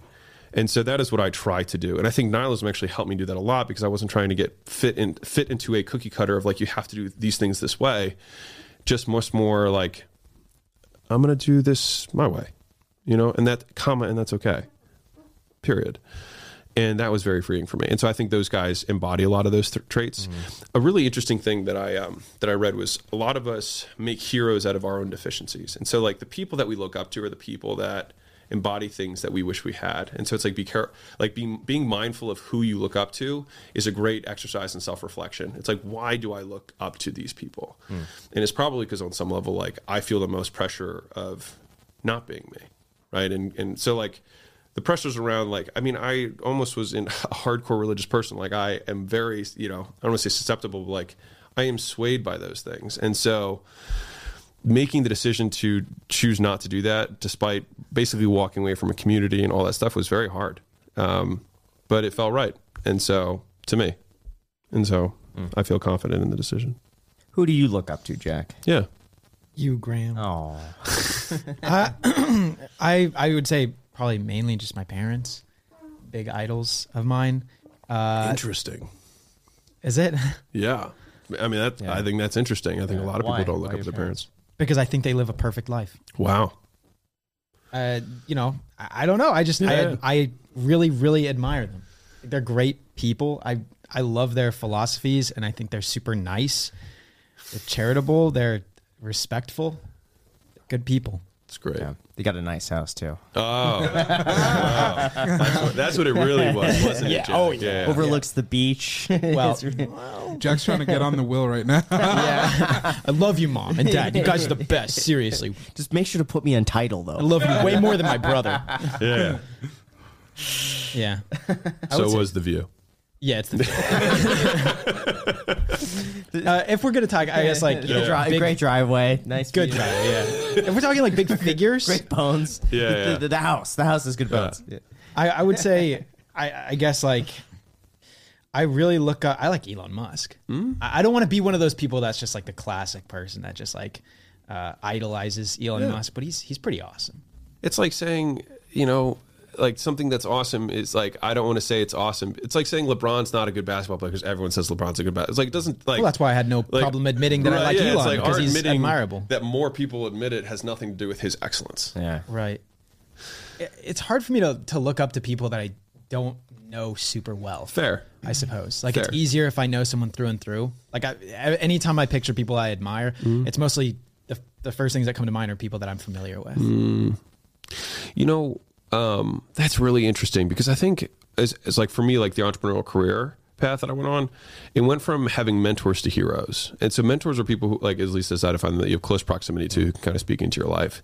And I think as, as you continue to like, I'll say level up and I say that loosely, um, just on the, within the material success world, that's all I'm saying. Um, there were there were fewer and fewer people in my close proximity that I was like, I look up to you because I feel like I've I've already kind of hit some of the these check marks, mm. and so I think that you end up moving up to like finding your heroes, and then that's like Charlie Munger talks about this, where he has all these pe- all his best friends are dead because it's like Benjamin Franklin and the people that he consumed all their stuff because he they became his mentors, right? It's like, and so I think that that at least for me was a shift that I feel like has continued to reinforce itself over time is like the people I look up to are not in my life at all but I still consume like uh, like I've been tremendously impacted by Warren and, and Charlie even though I don't know them But you're saying like once you checked those boxes of the reasons why you looked up to these people, then you could no longer look up to them. not look up to them but like I'm trying to be mindful of how to say, how I say this but like I'll give a very quantitative example um, if I if I'm looking up to somebody for you know their physique or something, right? And then I achieve the physique that I want, then it's not that I don't look up to them, but like I don't I don't need more like I have I have understood the lessons. I don't need more lessons on this path. Like I get it. But what if it's not something like uh, that, like it's more like of a, a mental thing? Like you look up to them for their like philosophies or just their overall. Yeah, overall once he well-being. understands the philosophies, he can Yeah. He's he's just just check like- that off and Really? Yeah. Well, so there's like that. I mean, Richard Feynman talks about this, where the point is not to memorize; the point is to understand. It's like once you understand something, it becomes a part of you, and you take it with you, and you can apply it in a number of scenarios. And so, if someone has something or a perspective that you don't have, the goal should just be to understand it so that you can take it with you. I, I actually really like that answer because I can relate a lot to that. Because when I look at people, like when I watched people, for example, on YouTube when I was learning, you know, let's say photography, um, I didn't want to keep them as my mentor forever because then if I look up to somebody and I don't learn and I don't understand um, myself, then there will always be a deficit between my knowledge and their knowledge, um, if that makes sense. So I, I think it's always good to to kind of want to understand things fully for yourself, or you know, and I think there's also a sequence to knowledge. So this is this is actually kind of interesting. Hmm. So if you think about when you learned math, because it's a simple example, right? Like first you learned like simple addition, and then you learned multiplication, and then when you went from your addition teacher, your arith- you know arithmetic teacher, to your multiplication teacher, you weren't like screw my arithmetic teacher. There was so much better stuff out there. Like they were teaching me basics. It's like, well, you had to learn that to learn the next thing, right? So it's not like I poo poo them. It's just that like I no longer need that. I need some. I need the next building block. And so I think that if you look at your life in those components of like maybe health and wealth and relationships and maybe spirituality, et cetera, like you can look up to people who have an understanding of the topic that is more in depth than your current understanding or has an understanding that you prefer to your understanding and then learn of them in that. And if someone just continues to have a more and more in depth understanding of it which is why i think like the higher up you go in terms of like the people that you're looking at the more the deeper their knowledge is on the subject which gives you a longer period of time to continue to look up them right? And so um which is why it's natural that a lot of many people share the big public heroes because those big public heroes have such a depth of knowledge compared to everyone else that they can stay public heroes because a lot of people never never surpass them or never fully understand what those people understand. But like if you're close proximity, you assimilate the lessons and knowledges and, and knowledge and perspective from them, then like you expand your circle. it seems from the the outside that you've already kind of like optimized everything. you've you've I don't want to say you're set in your ways, but you you you're you're, you're confident in, in what you believe Yeah. and what's optimal at this point. And what can you work on? And What what's your there? biggest insecurity? Ooh, It's a good one. it's certainly not your hairline. No, certainly not. No. What are you talking Oh, about? God, see, lifting up your brim. I see that, man. Oh man, my biggest insecurity. Um, it's probably um, the dual-sided coin of ego and validation from others. Um, I still am sensitive to the fact that like I know that it still drives me, and I don't like that it does. And so it's just like you know, just consistently trying to just peel back the amount that it influences my decision-making processes you know, like the simple example is the content example. It's like you make a video, you think it's awesome, people think it sucks. And there's like two sides to that. One is like you want to serve a marketplace, so you have to understand that part of it. But the other part of it is like, do I now suck? Right? Which is like, am I taking the performance of the thing and then, you know, projecting it onto myself? And I think that I still have a tendency to do that more than I would, that I'd be happy, you know, about. Like I would prefer to not do that. I prefer to take the feedback objectively as it is and have 0% reflect back on me Mm. but i don't i'm not at 0% mm-hmm. and so i think that's probably my my biggest insecurity is is the the validation from others piece i think i'm, I think I'm significantly better at it than i was but i think it's still something that i want to work on Who do you seek validation from? Oh, it's just like the unwashed, you know, just the masses overall. internet. yeah. And it, as a as a quick rewind on, on the point that you were making earlier, like I think I've inherited a lot of the character traits, not inherited, but like actively tried to ascribe to a lot of the character traits of like Charlie Munger and and, and Warren Buffett. And I think a lot of that is because like when I look at old people, they have really good perspectives on things, and most of them don't care about most things because they realize that life is short. And so I'm trying to live my life as an old man for a longer period of time rather than waiting until I'm 70 to realize that it doesn't matter and I'm going to die. Um, it's just that I think once people get older and, and their death is looming, that they, they like their priorities become much clearer and the, the, I think inanities is the right word. Inanities of life become irrelevant, right? It's just like, who cares? Like that doesn't matter. I like, because life is literally too short for them. like they literally don't have time for that. Mm-hmm. and so trying to kind of project that into the present and try and use an old man's wisdom in a young man's life is kind of my my goal. But then, what about a skill or something that you want to work on that you don't yet have? I feel like so I talk about this on my channel a lot, but there's there's there's three things that limit limit an entrepreneur, right? There's skills, there's character traits, and there's beliefs. And so the beliefs are some of the hardest ones uh, because you're not aware of them because you believe them, right? We question all of our beliefs except for those that we truly believe and those we never think to question, right? And so those are the three things in terms of improvement. So it's not necessarily just skills; it's also like traits and beliefs. I think that from a skill perspective, um, when I look at like leverage a vehicle, I don't, I don't do, I don't feel comfortable raising funds from other people, um, and I think that would be, that would probably be the next natural, pe- the next natural piece to my business career would be having some sort of fund structure for like the investments that we're doing because we're obviously getting very good returns on them. Um, I just there's part of me that I can see the value in the fund structure and having you know helping other people um, participate in us you know allowing us to do more deals, bigger deals, etc. Uh, but there is a certain amount of autonomy that I that I enjoy having, not reporting to anyone. Yeah. And so I, I wouldn't want the investors to become a new boss because that I know I would not like. Um, and so I'd have to structure it the right way. But anyways, I think that is that is probably a skill deficiency that I currently have, at least a, a in-depth understanding of capital markets from like the fundraising side. Um, that's that's probably the skill that I I need to work on the most in the probably three to five year horizon. Got it. Alex, you should ask some questions. Yeah. Tell me what you disagree with about what I said, Alex. Yeah. You want me to disagree with more of your points? Oh my god. Yeah, sure. I I don't know because I don't think How about this? Give us give us some some either issues, problems, or things in your life, Alex, that you want to work on or that you want to improve. my whole life Yeah, we is a didn't do any problem, fitness Graham. stuff. We didn't do any of that. the Oh, let's stuff. talk about that. You know what, Graham? That is a problem in my life. Let's talk about that. So, as you guys can tell by looking at me, you know, I'm not the uh, the peak of uh, physical fitness. Okay, um, but that is definitely a problem in my life that I think that I've neglected, um, and I think that I could definitely use like a lot of work on.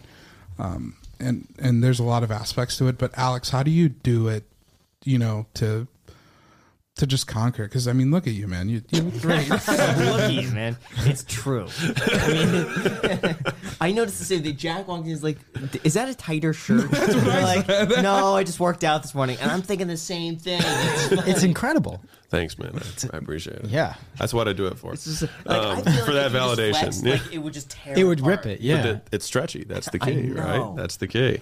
Um, Gosh. So this is this is a good question because I mean I did this. I dedicated the first half of my professional career to this, and I would say that the the nice thing is that the fitness weight loss thing is a is a question that that has a lot of roots that that can apply to other things. It can apply to personal finance. It can apply to fitness. It can apply to marriage. Like the the concepts of how you fix it are the same. And so, I would say I would ask you a question back, which is Alex, what do you think you should do? what do what is Yeah, if you wanted to be it better than you are right now, what would you do? in regards to fitness? Sure. Um, I already know what to do. I guess. Right. Yeah. And so the so the real question is not what do- what do I need to do because you already know what to do. The question is why aren't you doing it? Yeah. So how do I answer that question? Because I, I mean, like, I, I was talking to Graham about this the other Yeah. day, and I'm gonna get a, a really personal here, guys. Yeah. Uh, you know, I told Graham that at the weight that I'm at, Mm-hmm. um, and luckily I'm comfortable to talk about this, so please don't hold back. Um, I feel like, and and I might be putting myself in a box here, and I hate to do this, but I'm speaking openly. Mm-hmm. I feel like at my weight, you don't get to my weight by having like a small problem, right? Mm-hmm. I, I think there's some sort of like um, emotional problem, whether it's like like something like a either an addiction to food or like some sort of like. Well, how much how much how much do you weigh right now if you're comfortable saying it? Um, I can tell you guys, but I don't. If it's okay, we can remove it from the Fine, podcast. then I'll ask you a better question. okay. Why aren't you 200 pounds heavier? Uh, probably because I can't eat that much. So you do know how to stop, Yes, I believe right? so. So here's what's interesting: you do know how to stop. It's just that you're stopping. You don't have an issue. You just stop at the wrong point. So it's not like I can't stop it. You can stop because otherwise you'd be 200 pounds heavier. Can you explain that a little more? Um, So a lot of people were like, I have an issue, you know, I'm binge eating, I can't stop eating once I start, etc. It's like, okay, well then why aren't you twice as big? Well, I can't I can't eat that much. Cool. Okay. So you do know how to stop. We just need to shift when you stop. Right? But that's like again, that's only to break that belief. The real real is is is becoming rather than thinking about the doing, right? So you've probably heard the be do have, right? Like you have to be a certain type like habits and how we create our identities are are self-reinforcing, right? We do certain things and because we do those things we believe certain things about ourselves, right? And we, because we believe certain things about ourselves, we do certain things, right? And so it's a it's a constant reinforcement loop. And so like one of the telltale signs of somebody who's not going to be successful is like, "Oh, I'm trying to lose weight." It's like, "No, that's not cuz like they've already identified themselves as somebody who's not going to lose weight, and so we just need to wait for them to fail, right? Because they're already they already are saying this is outside of myself. I have to push myself to get there, rather than thinking like I'm I want to become a healthy person, and so when you're confronting the many hundreds of decisions that you have every day. Rather than trying to zone in on the super tactical of like I have to weigh this and I have to count this and whatever, it's just simply like, what would a healthy person do in this scenario? Like at every point, just like what would a healthy person do? And it's like they would do this. Like, okay. And the thing is, is like you're not trying to be necessarily right. You just want to be less wrong than you are right now. Yeah, that makes sense. I think maybe that's where I kind of had a, a, a downfall because um, there was a point where I, I did commit to, to weight loss and I made I, I in my head I guess I wasn't right but in my head um, I committed that you know this is a lifestyle change right? It, it, it's with me for the whole life. And I lost um, 45 pounds which you know for me that was a lot. But for some reason and it, it was all that was in my head like every day when i would wake up Yeah. you know i would be it would be like a conscious like choice of like what i was eating blah blah blah you know and and but the, but the thing is it became so I don't want to say I don't know if it was toxic, but it became so. To- I'm going to use the word toxic that like that's all I thought about in my head, and I don't know how to go back there without doing that again because it it was so that part was so detrimental to to my health, but obviously so is eating. So Yeah. They're both bad. But the thing is, is like, I think you can take a, uh, a season and not project it for ever, right? So it's just for now, you will have this kind of obsession around eating food, and that's okay because you're making a, a behavior change, right? Like it's good that it's at the front of your mind. Like that is what is creating the change. After you do that for a year or two years or three years, it will stop being as important because you'll do it without thinking about it and then it's not going to be a thing. But most people who have like really exceptional physiques, we're obsessed with it for a period of time. Most people have exceptional marriages. We're ex- obsessed with it for, for a period of time. People have really good personal finances. We're obsessed with it for a period of time. And then there's just so many things that like you don't even think about. You're like, well, of course I use whatever you know apps use. Like, of course I don't go out to. I I don't get appetizers when we go out. Of course I don't buy name brand stuff. Like it's just obviously. But when in the beginning, you have to put active attention because it's not normal what the goal is is to get the activities that you're doing to become kind of unconscious competence which is like you're doing them without thinking about them so they don't actually take willpower because it's just how you've always done it but you have to get through the part where uh, it's not it's not how you've always done it and so you have to allocate more attention to it so i don't like judging yourself on the fact that it was quote obsessive is like so what But I think it's the toxic. It's the mentality, Alex. Right. So why was that? Why was that toxic for you? That like what made that that impactful? like it was literally distracting me from my work. Like I would sit there and I would be working, and all I can think about was like, okay, like at 5 p.m. I'm like I obsess with the numbers. Like um, I knew like and and this is good. I think it's important to know this. Um, like I knew how many meals or how much cal- how many calories the next meal I was eating at what time, and like how many calories I have left for the day, uh, because I was so focused on trying to be in a caloric deficit, which is obviously like the key to losing weight.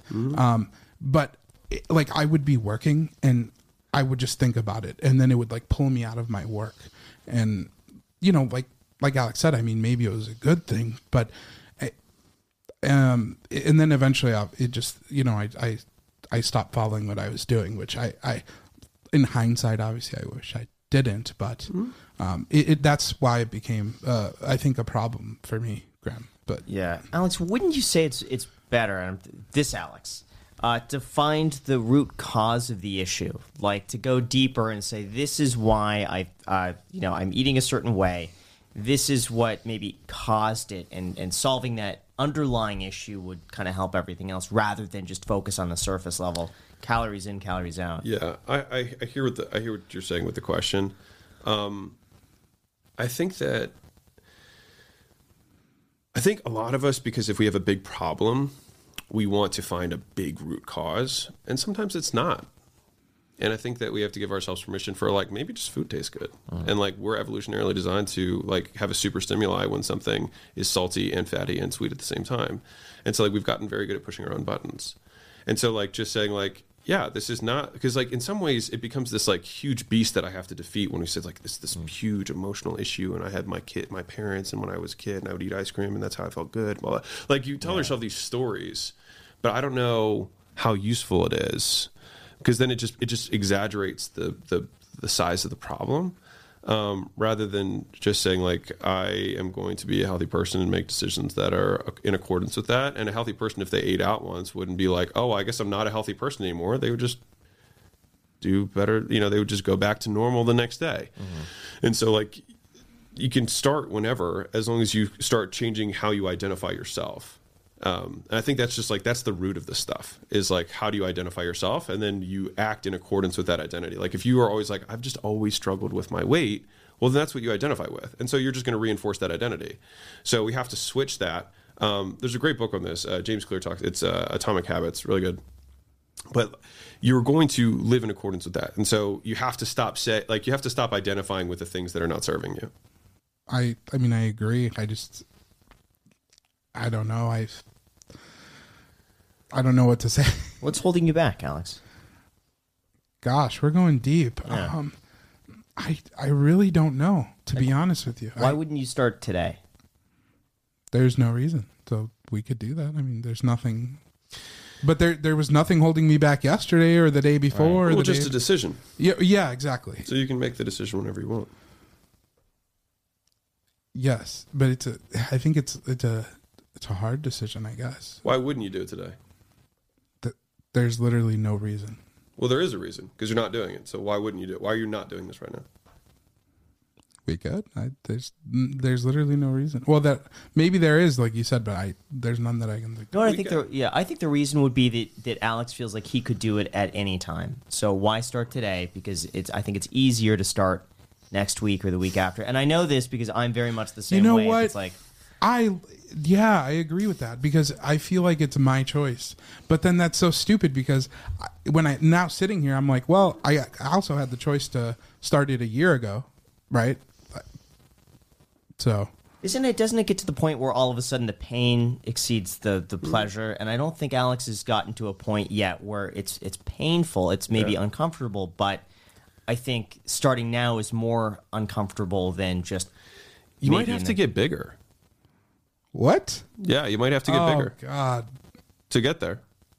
Like, because I mean, at the end of the day, like you just have to hit your your version of rock bottom. You know what I mean? For me, like my version of rock bottom is like 15% body fat, and so like for me, I'm like, like what am I doing? Like I look at myself and I'm like, ugh, just you piece of shit. Come on, don't eat like an asshole. You know, and then I got my shit together. And so like the only difference like between how people look is just where they draw the line of where they feel like an asshole. Like that's it. Like all you're doing is just like saying, you know, like I feel like an asshole if I have above, t- you know, ten percent body fat. And there's tons of people who live there. And there's tons of people who are like that line is twenty percent, that line is thirty percent. But what's crazy is that like once you find maintenance, you just maintain the same way. So it's like for me, I'd think like, why would you not maintain at good rather than maintaining at normal? Because like all you have to do is get there once, and then you just maintain it. So, anyways, th- th- that's you know Alex's perspective, but that's also because I came from somebody who really wanted outside validation, and so the easiest and first place to start for me was my body. Mm. So I started lifting when I was 13 years old. So I'm like almost 20 years in this game, in terms of like the lifting and, and, and, and health and stuff. And so for me, this is not like we had, we talked about it at dinner last night. It's like, this is not in any way time consuming for me mentally because like I am a healthy person and I do these things because that is who I am. And so it is not very difficult for me. It's just difficult for people to make the change. Um, and, and I know the quote you were saying, which is, you know, when change occurs when the pain of staying the same, um, sorry, the pain of change, pain of staying the same exceeds the pain of change. Correct. Right. And so it's like if your current existence hurts more than the discomfort that you will go through, then you will go through the new discomfort to get out of the current pain. Right. You know? And so for me, I, I would like, you know what I mean? Like there's a, there's a million ways you can do it. And that's why when you say like the root issue, it's like, there's lots of tiny cues in Alex's environment that reinforce his current behavior. It's not one thing. It's like, what's in the pantry as soon as he walks in the door like just like all of these tiny little things. So like you can change someone's environment. And i'll tell you an interesting one that i actually read in james clear's book. Mm-hmm. But so heroin's very hard to get off of and that's a statement of belief but i'll just just bear with me. In vietnam i think it was 15% and then later they thought it was 20% of of guys who went there tried heroin. Insane. Mm-hmm. Like that's an insane statistic and what was interesting about that is that when those Vietnamese now became veterans and came back, 90% of them never did it again. And the reverse statistic is true of like US based addiction programs, right? 90% of people do heroin again after they leave the program. So, how can you have the most addictive substance, right? And you've got a 90% success rate in one incident, and then you've got like a 90% failure rate in the other. And this one just wasn't even a program, and this one was mm-hmm. right. And so what happens is people, if you can, if you can pull someone out of the environment entirely, it's actually much easier to do because it's like you hang out with certain people Right. and they reinforce those behaviors. You you have cues in your environment that you've associated with which reinforce the behaviors. And so like if you really went all in on something like this and and you could apply this to any type of behavior whether it was drugs or food or whatever is like honestly just changing everything about your life and then starting from scratch is like i'm making these big changes i'm burning the boats i'm being this person and i will make these choices as a result of this in accordance with that is is sometimes the the best way to do it is like clean slate but that might sound like a lot of change and so you can also just not do any of that stuff um, and just eat less uh, but it's just tackling the, the big issue which is like why you don't care I'd say one of the the biggest things, like you guys are saying, where the what is it? The discomfort of the environment is so bad that it forces change, um, and the discomfort of going through it is easier. Um, I will say, I mean, I've I've had situations where, um, like I go like going on a plane for me terrible experience, right? I mean, um, you know, like uh you know, just stuff like like my my wife probably wants to go parasailing if we go on vacation. I I probably can't do that, you know. Yeah. And and it's just like I feel like there's a lot of like life that I'm missing out on, and I've thought about it so deeply that I mean I've I've cried about it before. yeah. Um, but if, apparently, like it's not hard enough to to change me. But I don't know if I need to hit rock bottom for like me to make a change. that's great. That's a great statement because it is a good statement of belief to say i don't need to hit rock bottom to make a change. I agree with that. I think that is a belief that serves you. Yeah, and so I just I don't know how to just click it. Like I I, I really don't. I, well you just start. That's all. There's no like there's nothing complex about it. You just start. You go home you take away the stuff that you eat that's not good. That's it. At the end of the day you've got to be ready and we're not going to talk you into it right? Like if if if if you not being able to live half of the life um, is not sufficient then you got to find something that is. You know, um, a good friend of mine ran a, a super marathon, and it was like extremely difficult for him. And um, he he said, I think on social media, he was like, I just had a big bag of whys. So he didn't just have one why; he had to have a huge bag of just like you just pull out why after why after why after why to keep him going through this thing. Um, and so, like, maybe you don't need one why, maybe you need a lot of whys. You know, maybe you don't have enough whys. Do you need enough whys? I mean, at the end of the day, like this this change is yours. You know, you've got to make it and it's it's when it's when the reality of the condition is is real for you. Like it breaks my heart it really does. I mean that like in the most sincere way. Um my mother was super overweight my whole life and she just recently in the last two years she's now in her 60s like my whole life super overweight like morbidly obese. In the last two years and for me that might be my you know an easy why for me is like i don't want to live that. Easy. Boom. I don't need like not even a, a thought to me right but when her physician and mind you my mother is a physician so like crazy right it was only when her physician after trying you know she tried all these diets for whatever it was when she was like, "You're not going to see your grandkids. Like zero percent chance. It's not going to happen. You're not going to see them. You're going to die before that. Like there's no question." And it was only in that moment that she decided to really do it. And she always knew what to do: eat less, walk more. Like it's not like it's not rocket science, right? Um, but for her, that was enough that whenever she was confronted with decision, because you have a hundred micro decisions that happen every day. Am I going to take the stairs? Am I not going to take the stairs? Am I going to walk? Am I not do it? Am I going to am I going to grab this extra bag or not? right? Or whatever it is. And so I think it's like if you have that at the root, you'll be able to make the change. And then that will that will get you through the the discomfort phase so that you can change your identity. Um, and I love this. Again, I read this in the Atomic Habits book, which is really good. But if you look at identity, it's the root of two words. You've got entity. Um, there's the Latin version of it, but basically mm-hmm. being, and then you've identi- like identical, right, which is repeated. And so, like identity is literally repeated being. Is what we repeatedly do is who we are. And like when you describe somebody, you're like, he's the type person who X, right. Y, and Z's, right? Like that's their that's how we even describe identity is what people do. And so the nice thing is that you don't win the vote of identity all at once. It's just one vote at a time. And the beautiful thing is that you can just be like 51%, just like a vote. Like you, if you just do a little more, you win. You don't have to be perfect. You just have to do more than you do bad. And if you do that for a long enough period of time, like it will continue to reinforce itself.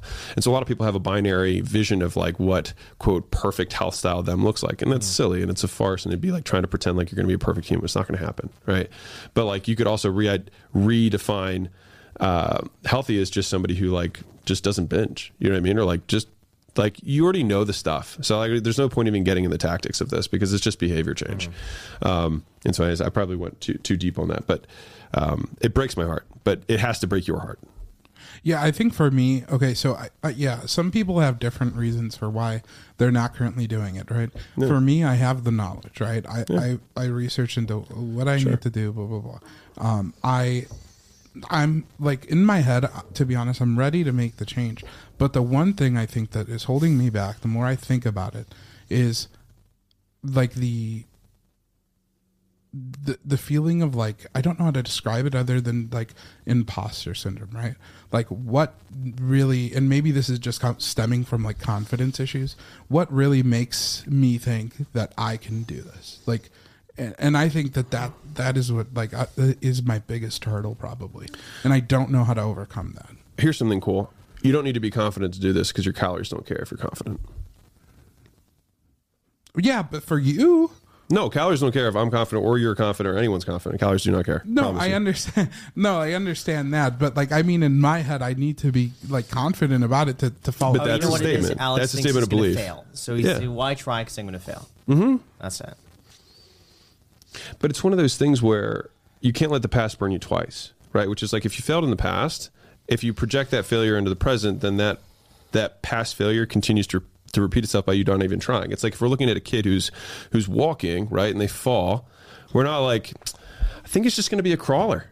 you know like we don't we don't say that right? But like right now you're applying that same like you say so much worse things to yourself when it's like if you failed so what? It's like it's a it's a process. You're going to learn to walk and you'll learn to walk eventually as long as you don't stop. That's true. So basically what you're saying is if I'm not trying and fail, like, like if I even if I'm like trying and failing, it basically mm-hmm. it's better than just sitting here and being like, well, I'm not going to start because I'm going to fail, and just like, a, well, why don't we better. say this? Why don't we say yes, you're going to fail. Expect failure. It's like starting a business. Of course, you're going to fail. That is part of the game.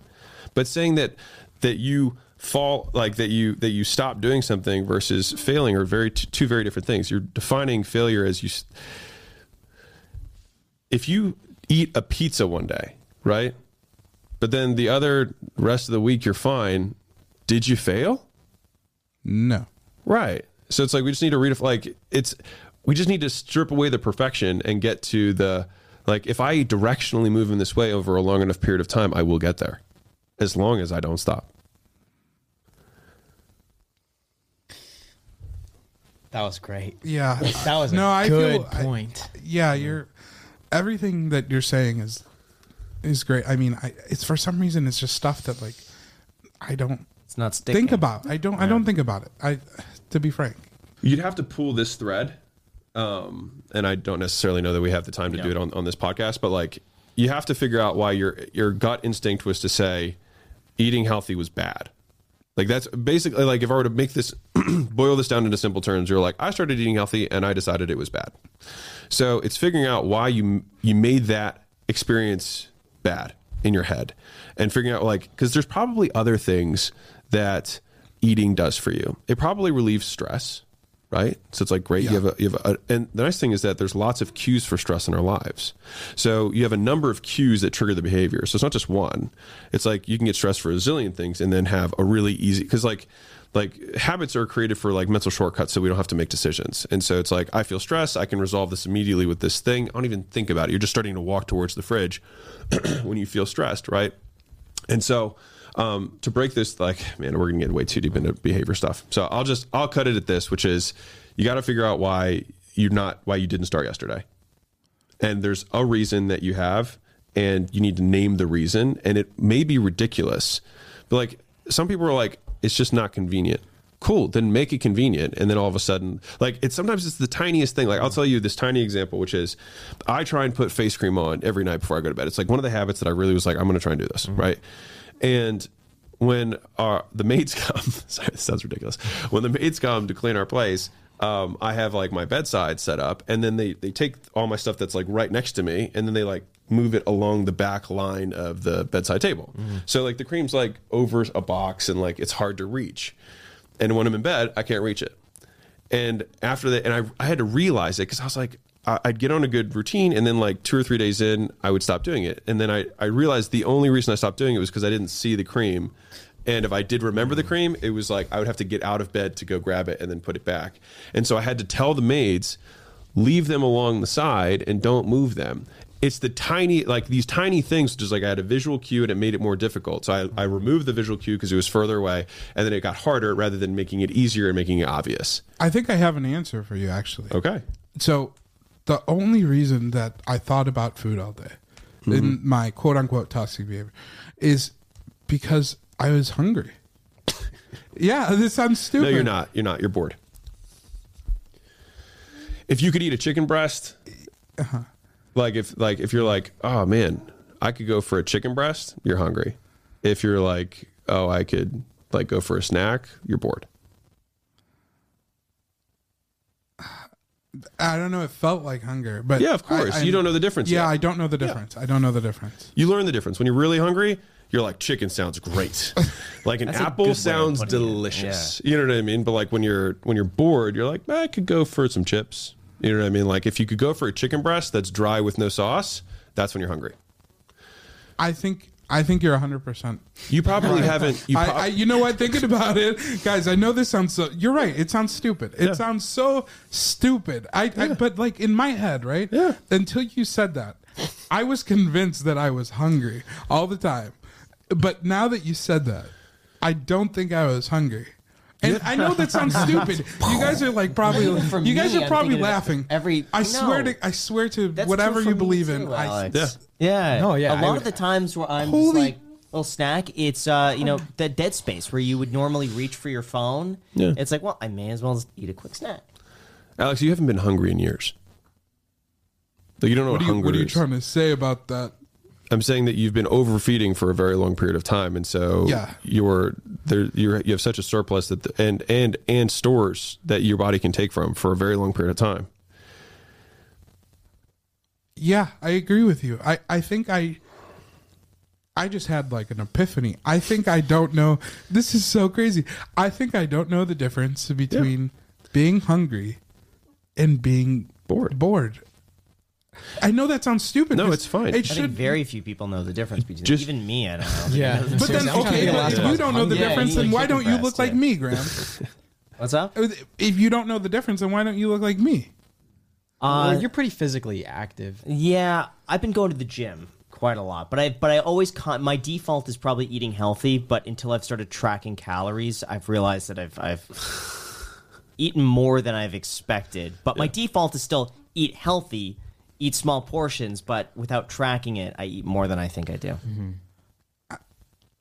I just want to thank you for your time. I didn't mean to bring you on the podcast and like bombard you with my physical physique questions or anything, but I'm sure there are other people who are listening who I- are. Deal- you could replace this with alcohol. You could replace this with you know whatever. It's the same thing.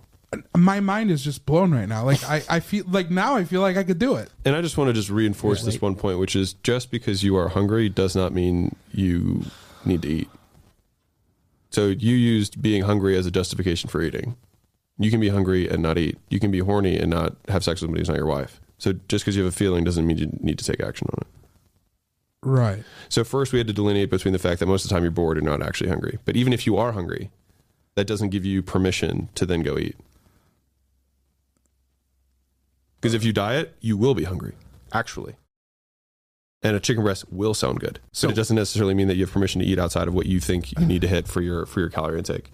Is it just like a mental thing at that point? Uh, like I, You already know the calorie stuff. There's no point in getting into that. Like you're like if you really want to do it, you already know. Like you Google it, you know you need to eat less than you are right now, and you would just do that. six- is it know. just reminding yourself that like, like you you know how much you're supposed to eat and just saying I have enough to live. It's just my body telling me. I'm You hungry. could you could right now literally drink water and take a multivitamin for a year, and be fine. There's no way. I Hundred percent, think. promise you.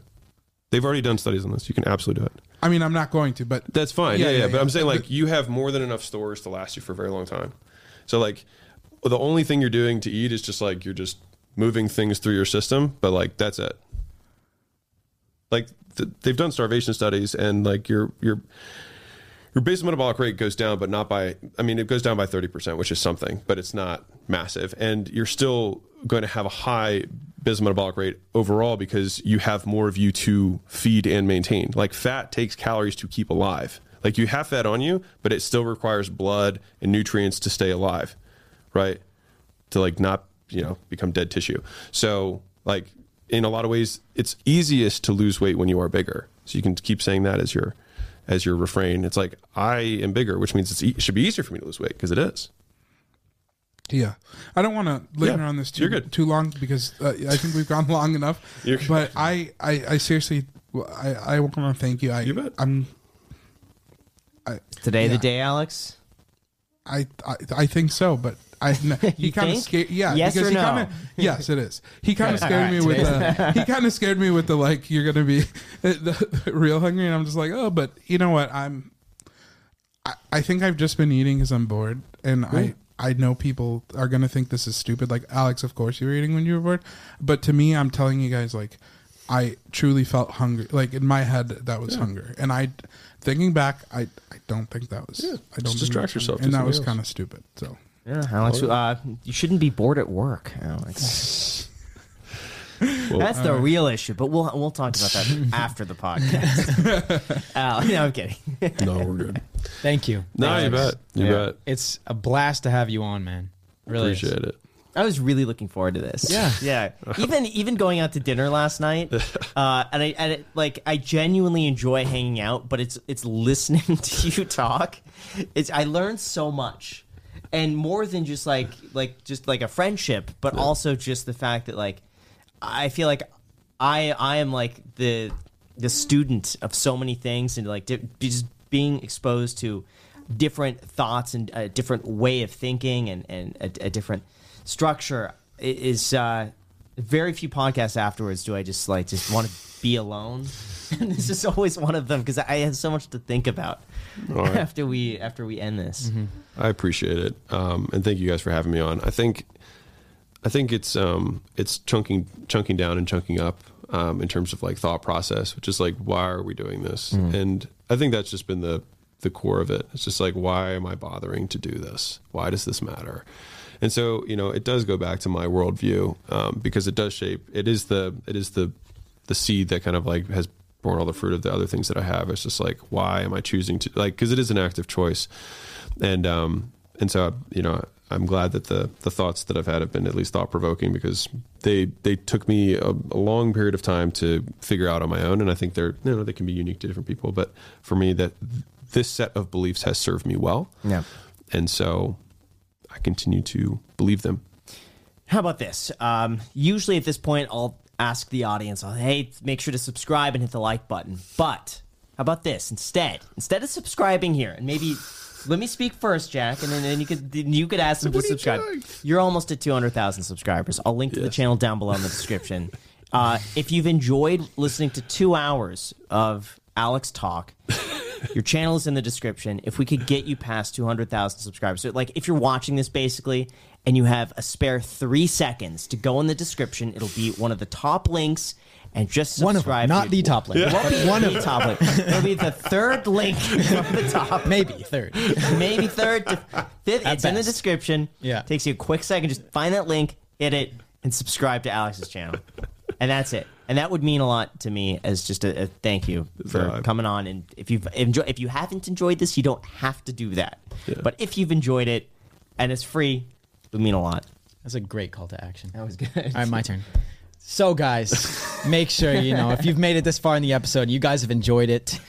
Send a text to your parents or your guardian or someone you care about that you care about them Oh. and you love them. How about this? Uh, we set up a submission form now. So we're going to have a submission form in the description um, right below where you could get a free above. stock. Oh, all the way up to a thousand dollars, but now you can submit because we never had a good submittal form. Yeah. Uh, you could go through that form if you want to be on the iced coffee hour and you feel like you have an Right. interesting story to tell um, or something unique you could bring to the table. Uh, Mm-hmm. the link is down below in the description. So, thank you guys so much for watching. Thank you for coming on, and you. until next time. Appreciate it. Thank you guys. Thank you. Yeah, That was good. Oh, I gotta go pee again, man.